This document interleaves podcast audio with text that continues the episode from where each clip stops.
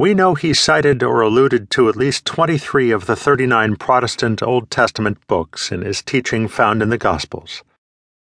Today we carry our Bibles with us and read from them each day. Jesus would not have carried his Bible with him. Carrying 24 scrolls would have been impossible. The longest of the scrolls would have been the Psalms, at about 30 feet. A first century copy of the Isaiah scroll was found among the Dead Sea Scrolls. It was 11 inches by 24 feet.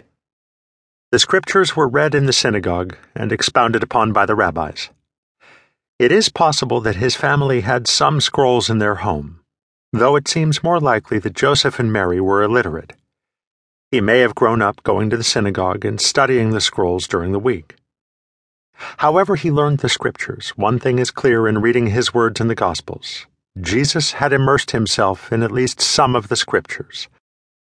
The one childhood story we have concerning Jesus after his birth and infancy comes from when he was 12 years old.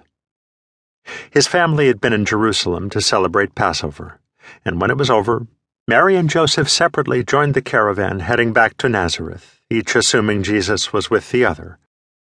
A day later, they discovered Jesus was not with the caravan.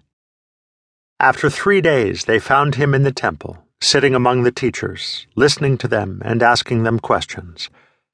And all who heard him were amazed at his understanding and his answers. Luke chapter 2, verses 46 and 47. The Jewish Mishnah, the record of the oral tradition and religious practices in Judaism going back to the time of Christ, notes that at the age of five, children were to begin studying the scriptures, and by ten, they were to begin studying the Mishnah the oral traditions and commentaries on the scriptures, so that by thirteen they could become men, committed to fulfilling the commandments. Centuries later, this commitment to the commandments would be codified in the practice of bar mitzvah, becoming a son of the commandment. This is also the background for the practice of confirmation in Christian churches. So Jesus grew up studying the scriptures. We can infer which books might have been his favorites by reading the Gospels to see which he quotes or alludes to most frequently. If you do this, you'll find that the Psalms, Isaiah, and Deuteronomy are the three books Jesus most often refers to, one from each category of the Tanakh the Law, the Prophets, and the Writings. Immediately following his baptism, Jesus fasts for forty days, during which time he is tempted in the wilderness. Three of the temptations are recorded in the Gospels. Jesus responds to each temptation by quoting Scripture, and all three of the Scriptures he quotes are from Deuteronomy chapter 6, one of the most important passages in Judaism. It is in this same chapter that we find what Jesus calls the first and greatest commandment You shall love the Lord your God with all your heart, and with all your soul, and with all your might Deuteronomy chapter 6, verse 5. It's also important to highlight that in two of the temptations, the devil quotes scripture to Jesus.